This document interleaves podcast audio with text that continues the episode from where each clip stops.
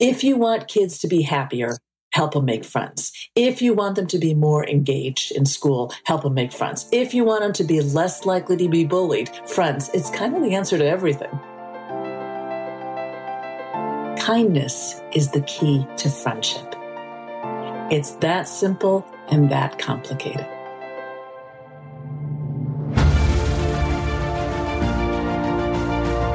Hello and welcome to the Daily Helping with Dr. Richard Shuster. Food for the brain, knowledge from the experts, tools to win at life. I'm your host, Dr. Richard.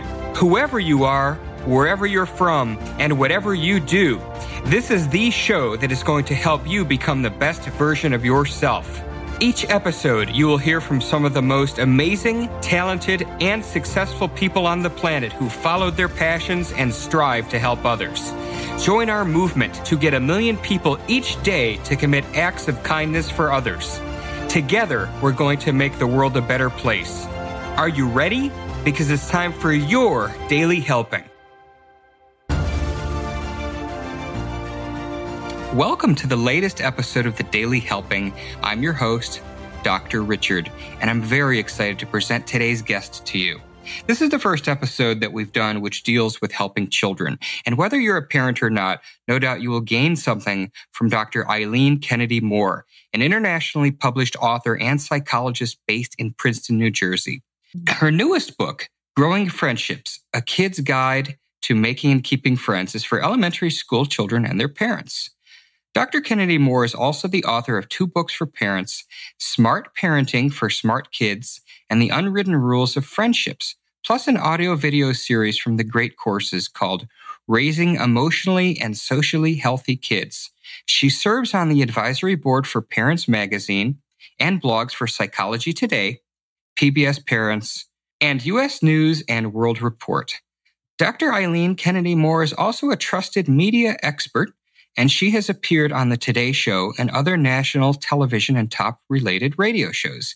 She is frequently quoted in major magazines, websites, and newspapers. You can learn more at eileenkennedymoore.com or her new website for kids, drfriendtastic.com. Dr. Eileen, welcome to the show. Hello, Dr. Richard. I'm really happy to be here. Outstanding. I, I wanted to start because I know you've been doing this for quite a while and you really are one of the foremost experts in children and friendships. Tell me about how you became interested specifically in, in children's friendships. Oh, that's an interesting story, Dr. Richard. I grew up moving around a lot. So, my family, I was born in Chicago, but my family moved to Lima, Peru, and to Madrid, Spain, and back and forth to the States. So, basically, we moved about every three years. And I think this had a couple, a few effects on me. The first is our family became very close.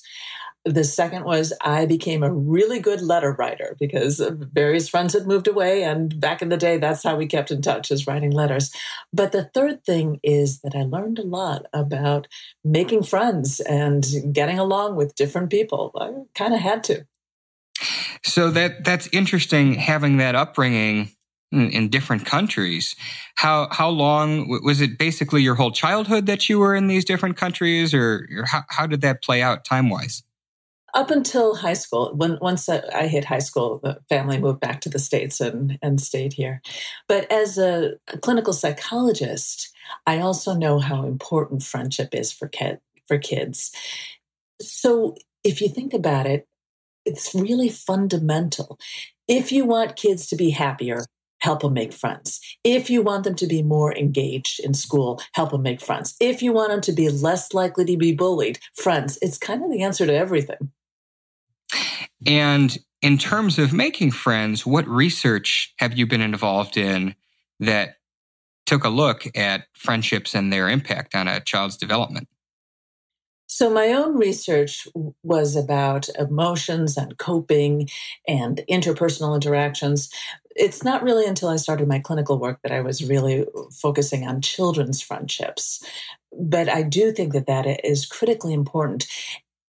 You know, I haven't met a, a, mom in particular who hasn't worried about at least one of their kids' friendships normal things like having to make a buddy in a new classroom or having to get over an argument with a friend um, or feeling jealous because a friend is hanging out with somebody else. These are all very typical challenges, but they can be very painful for kids. But the good news is that there's a lot that parents can do to help ease these rough spots and, and teach our kids how to get along with other people.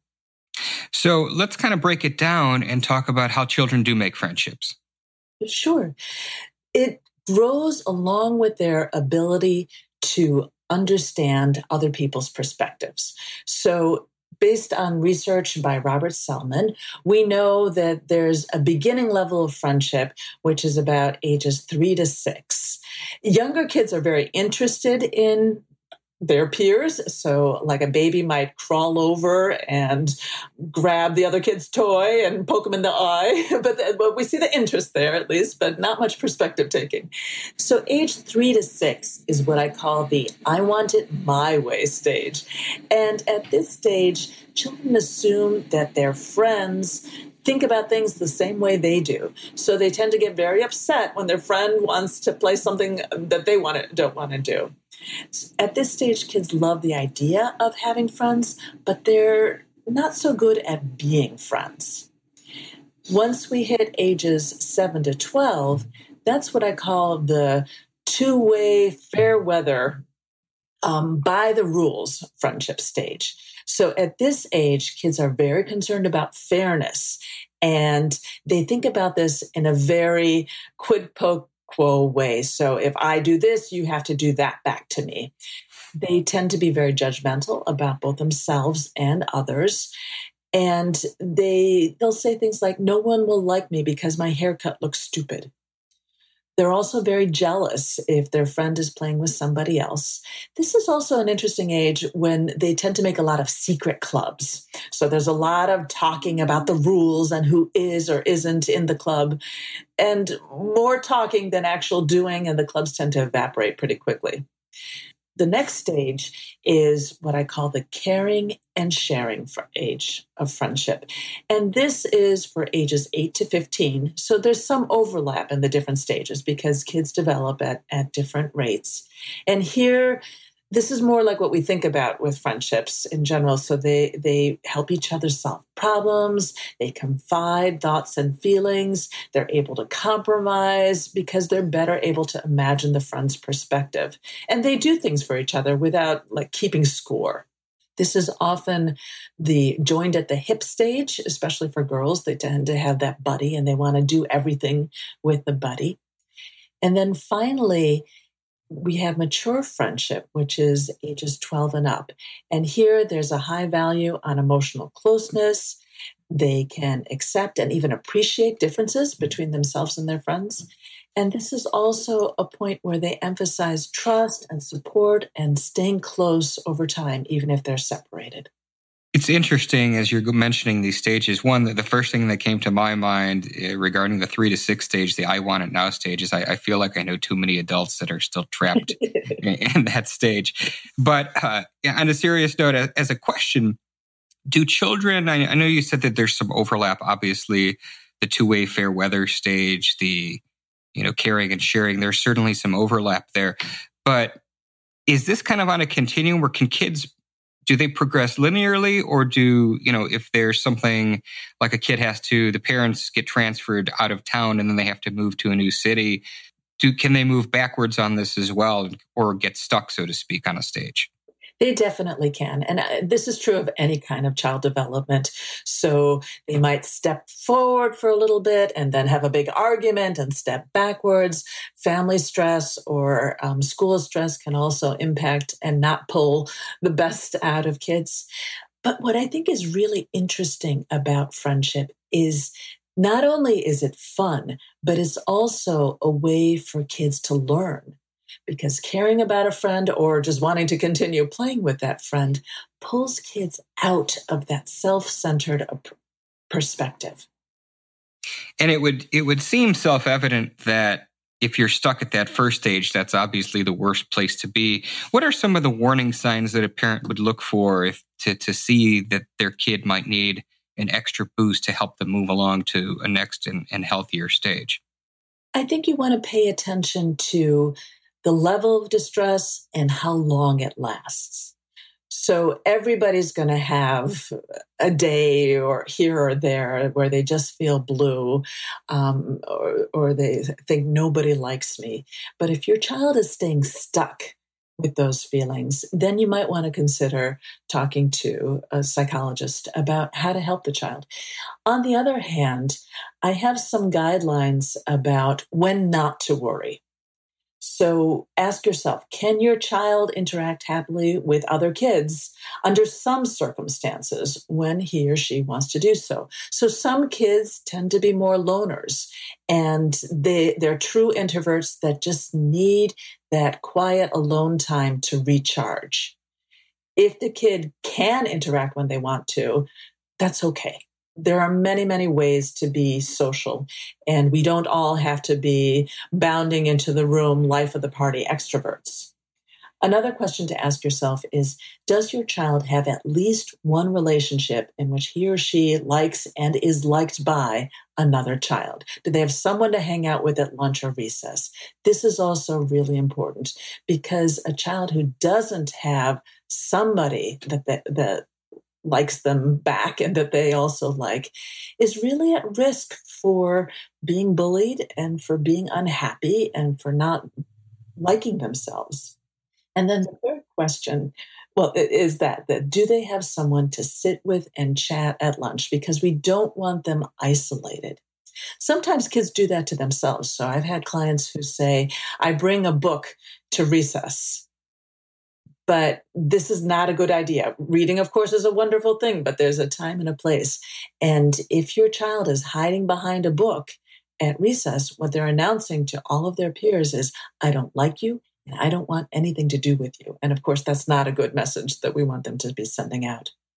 Very true. And you mentioned recess. This is a, a bit of a segue, but one of the trends that I've heard of and noticed around the country is that in many school districts, public schools, recesses are being cut to that of 15 minutes for young children. What what would you say? And I'm hoping there's administrators listening to this as an expert in uh, building relationships to the the impact of having recess for children that is 15 minutes in length.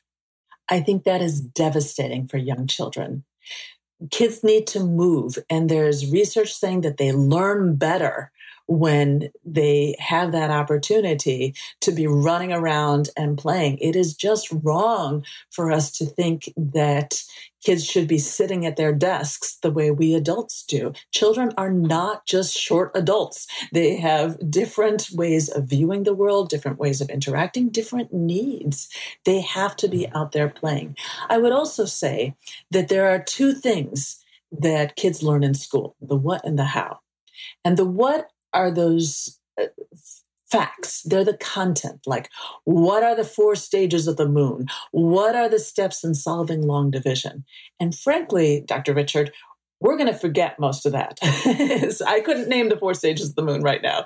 Uh, but that's okay because the what is a vehicle for learning the how.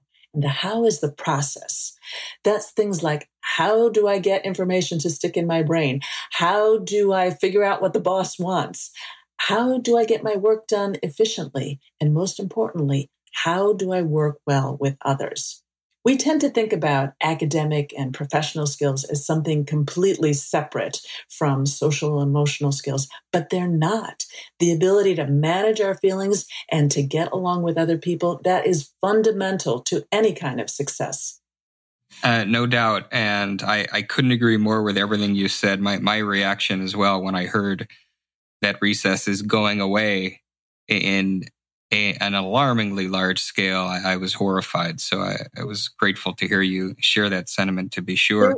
and even if you want to just focus on the academics, there was a stu- study of a school in Texas that increased dramatically how much recess the kids had. And guess what? The kids learned better. I'm not surprised. I'm not surprised at all. Uh, I want to jump back to some information from your your blog, and you spoke about on this the ingredients of making good friendships for children. So what what are those? I'm really glad you asked that because for a lot of kids, making friends feels like a mystery. And we know a lot about this from research. So, step one is that they have to show an openness to friendship. This is basically signaling to people, I like you and I'm interested in becoming friends. So, to do this, they have to greet people that they know. Uh, they have to reach out in small ways, like giving someone kind a, a compliment or doing a small kindness for somebody and this just shows peers that they like they, they like people. And we know from research that kind children are usually well liked by their peers. So this is very important to, to just signal those things. Shy children often have trouble with this. So they might look down and if somebody greets them they just kind of mumble something or look away. And this is really sending the message i don't want to be friends with you. That that's not how the kids feel but that's what they're communicating with their nonverbal signals. So this is something that parents can absolutely help with. They can we can help our kids role play greetings practice looking the person in the eye or if that that's uncomfortable look them in the forehead right in between the eyebrows. If you look them in the forehead, you can't tell versus looking in the eyes. So look at the person directly, smile like you're happy to see them, say hello, and if you can, say the person's name because that makes the greeting more personal. The second ingredient is similarity. So a very robust finding from research is that kids are more likely to be friends with people who are similar to them. And this could mean age, gender, eh, but most importantly, interests and activity level and personality. A lot of times kids get mixed up here because they have what I call the magnet theory of friendship. And they believe that they have to be so amazing and wonderful that they draw friends to them the way a magnet attracts steel. This is completely wrong because friendship is fundamentally a relationship between equals. So you want to connect rather than impress. And you want to pick the people who are like you because those are the ones that you're going to have the most in common with. And finally, kids make friends by doing stuff together. So the third ingredient, eh, third ingredient of friendship is shared fun. And here, what we want to do is help kids to, to play together. That's again why that recess is so important. And from parents' perspective, one of the most helpful things that we can do for our kids is to arrange one on one playdates because that's what allows the friendships to deepen.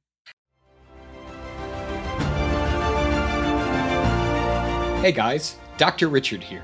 For the past seven years, I've been privileged to bring you incredible guests who are changing the world and can help you become the best version of yourself. I'm really excited to share with you a new quiz that I created based on my clinical training that will curate for you a custom list of my top episodes and actionable strategies to help you wherever you are on your journey. All you need to do is go to drrichardshuster.com to take it, and it's 100% free. You'll be taking the next step on the journey to unlocking the power of you, and I can't wait to see where you'll go.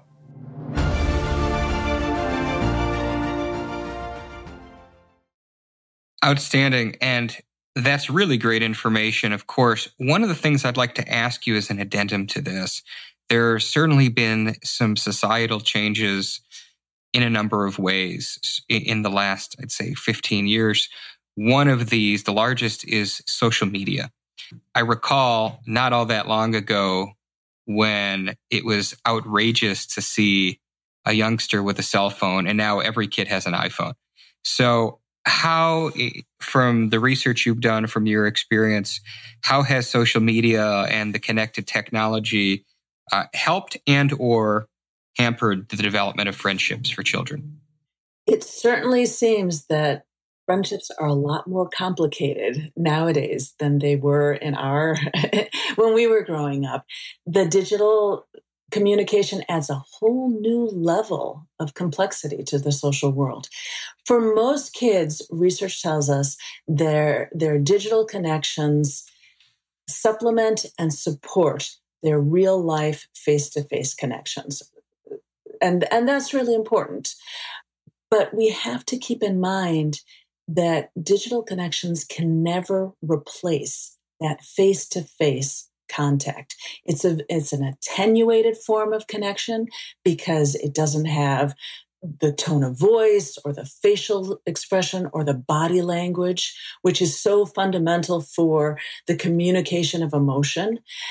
That's why we get so many misunderstandings, even among adults. You know, oh, I thought you meant this. No, I didn't mean that. so that's that's really important. For a lot of kids it is fun. Video games are fun. And and they're a way especially with boy culture for for boys to connect with each other.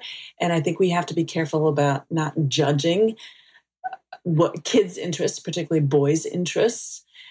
On the other hand kids very much need us as parents and educators to guide them in this new world one study I found said that 86% of children will engage in unsafe internet use. We have to be teaching them very explicitly about what is or isn't okay online. To, to compound what you stated, statistically, children begin lying to their parents about their activities on the internet in the third grade. So those two things together are a very bad combination. Right. And here's another thing that curled my hair. The average age for kids encountering porn is 11. So you better be talking about it before then. Uh, agreed. It is, uh, and that's pretty consistent with the research that I've seen as well. And, and oftentimes, it's innocent. Uh, oftentimes, a child is doing a, a, school homework assignment, and their job is to, for example, research a Canadian beaver and something else comes up in their search results in Google. Uh, and once that innocence is lost, it's lost forever. So you're right that that's certainly on the parents to use internet safeguards, communicate effectively, and do those things to limit that that interaction. Right, and to talk very explicitly about what kids should do if they encounter either cyberbullying or content that's upsetting to them. So don't try to get rid of it. Go to mom or dad immediately because a lot of these sites that you try to get rid of it and it just pops up more. So, uh, and other guidelines about it's not okay to forward a message sent by someone else. How would a kid know that unless we tell them? It's not okay to pretend online to be somebody that you're not. It's not okay to say mean things about someone online because those comments live forever and they spread like cancer. That's absolutely true. I, I want to circle back to to something a little different. You've spoken throughout in terms of keys to making friendships.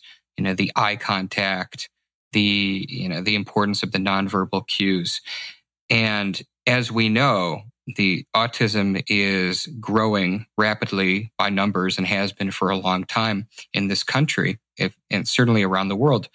So, what would you say to a parent who has a child on the autism spectrum about some of these things we've been talking about?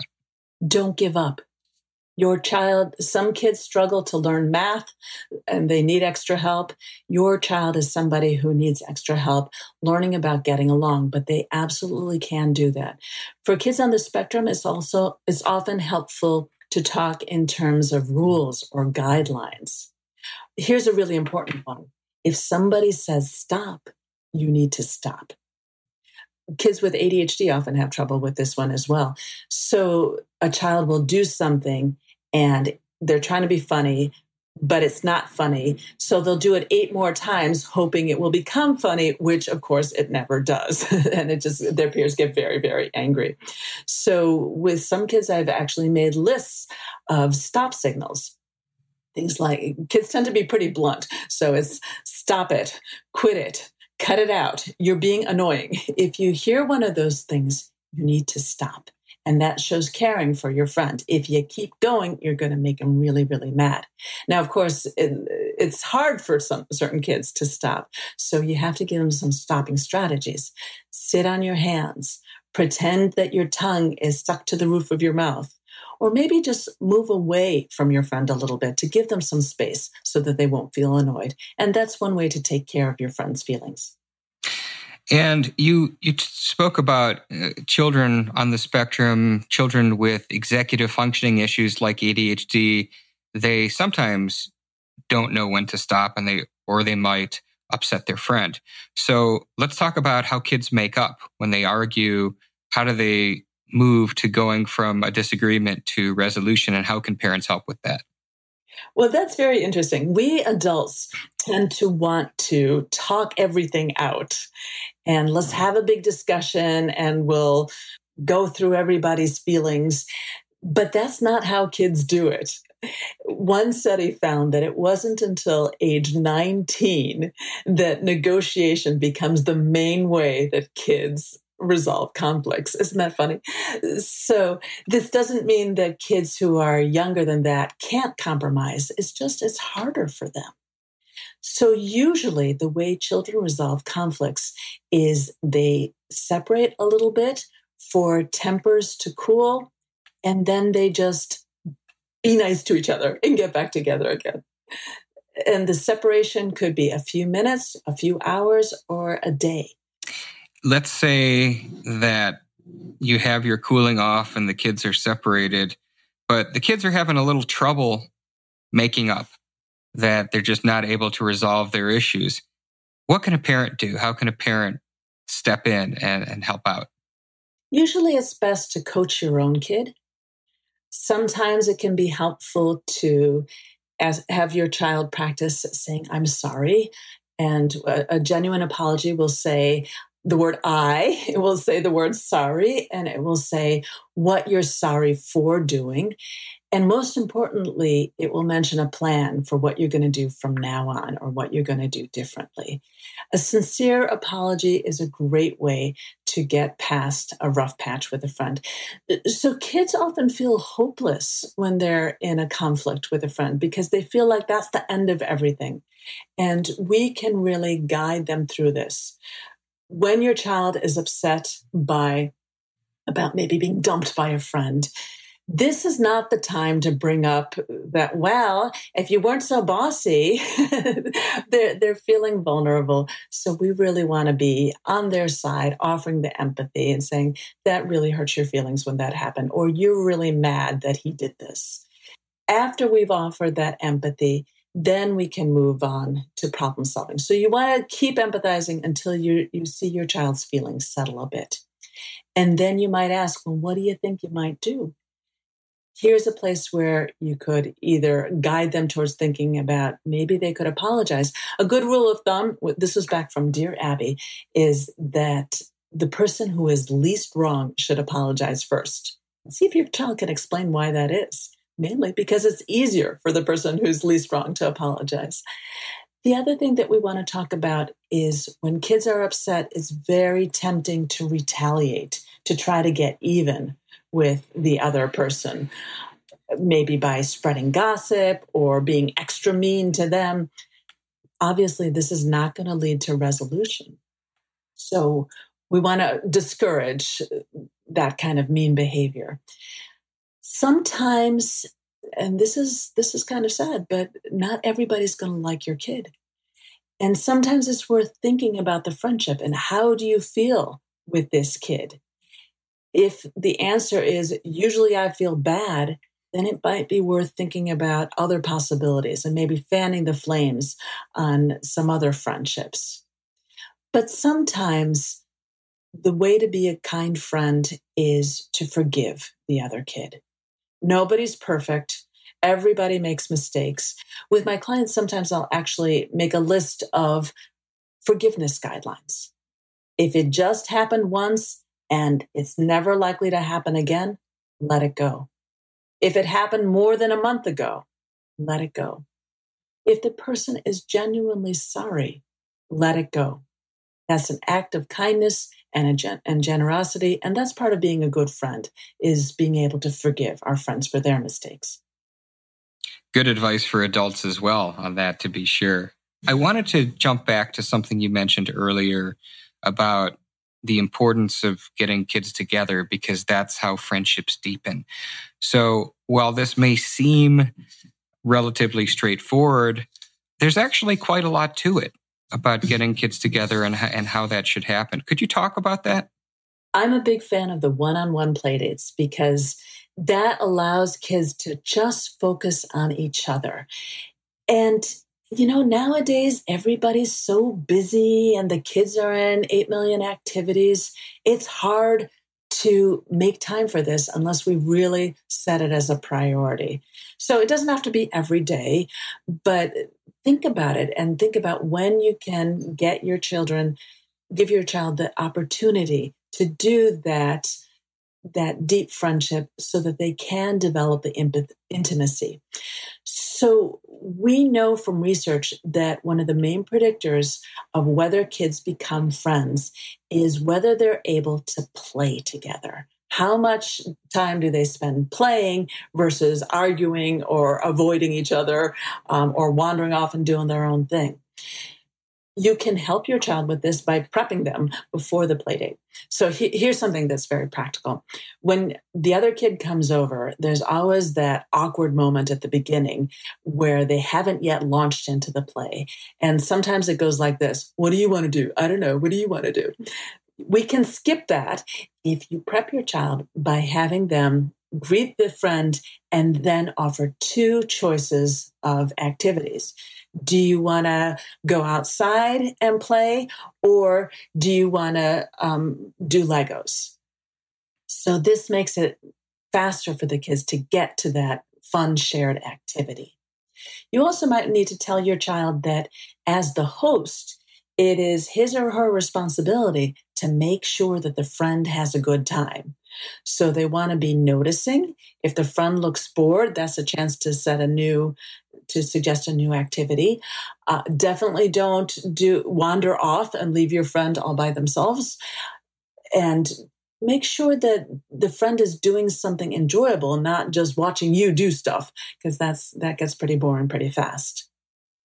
Really great. And I, I think most parents probably don't go out and say, hey, you know, let's prep for this.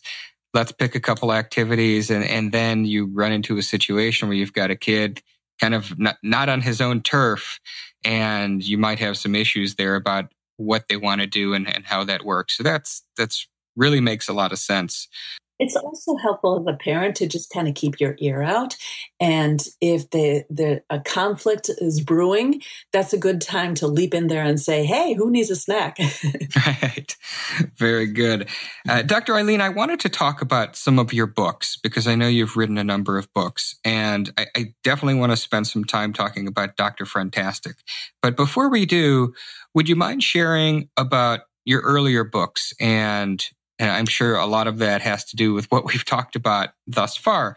But what specifically parents are going to get out of the books that you've created? Well, my first book for parents is called The Unwritten Rules of Friendship. And that looks at nine examples of typical kids who struggle socially. And it spells out what are the social guidelines that these kids haven't learned on their own, and how can parents and teachers help? So, all of my books are really about translating research into usable information for parents and kids. I have a mile wide practical streak. The, then the next book I wrote for parents is called Smart Parenting for Smart Kids. And this one is about the social and emotional skills that kids really need to develop and that are sometimes eclipsed by a focus on academics and develop, developing those performance based skills. So it focuses on things like tempering perfectionism, building connection, dealing with authority, and most importantly, finding joy. Then uh, my new book that, that's coming out July 2017 is a book that I'm very excited about. It's called Growing Friendships, a kid's guide to making and keeping friends. So this one has little cartoons that describe common friendship problems. Then the narrator comes in and says, well, here's what's going on and offers research based tips about what, here's what you can do.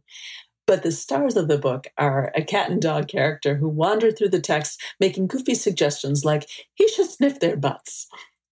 So it's very funny and very, very silly and very child friendly because I think kids are often afraid of learning friendship skills if it's shoved down their throat in a here, this is what's wrong with you. You need to do better. So this is very lighthearted, but also very serious because these are fundamental skills that kids really need. And I'm so glad that you said that you know, but it's the social development. It's that piece which really isn't emphasized by the school systems. So to hear you saying how critical that is, is really important. And you know, Dr. Richard, it's not just for kids. So it's not like we master friendship skills at age nine and then we're done. Even as adults, in new relationships or new situations, we're continuing to learn about getting along with people and being able to step out of ourselves and understand someone else's perspective. That's absolutely true. And it is a mm-hmm. skill that's critical. And it's a skill that I think, as I mentioned somewhat jokingly, that's stuck in the I want it my way stage. A lot of people never really master that. It's also a skill that takes effort it's easy to go uh, along on automatic pilot and say, well, everybody's pretty much like me and everybody thinks about things like me. But it's so important to do that decentering away from just our own concerns and our own view. It's important to prevent bullying. It's important to have for good marriages. It's important for strong communities. I think it's everything. Very, very true, Dr. Eileen. And as ever, I, I want to wrap our show with a question that I ask everybody, and that is what is your biggest helping for the audience, the single most important piece of information for a listener to walk away with after mm-hmm. hearing this episode? Kindness is the key to friendship. It's that simple and that complicated. There are a lot of criteria that our kids may or may not meet. They may or may not make it onto the travel soccer team or the advanced math class or the advanced choir. But kindness is something that every child can achieve, and they can do it multiple times every single day. Well said. Well said. Dr. Eileen, uh, you mentioned your book is coming out, your newest book coming out in July of 2017, and we will, of course, have links to that not only on the Daily Helping website, but also in our app. Where can people find you online? You can find me at eileenkennedymoore.com. And also, I have a new website for children called drfriendtastic.com. So this has friendship questions and advice. It has a lot of silly qu- quizzes about friendship. So there are questions like, your friend says he or she wants to play with someone else at recess today. What should you do? A, yell you traitor um, or b something reasonable so again it's a it's a playful and funny way to get the important information that kids need about learning about how to get along.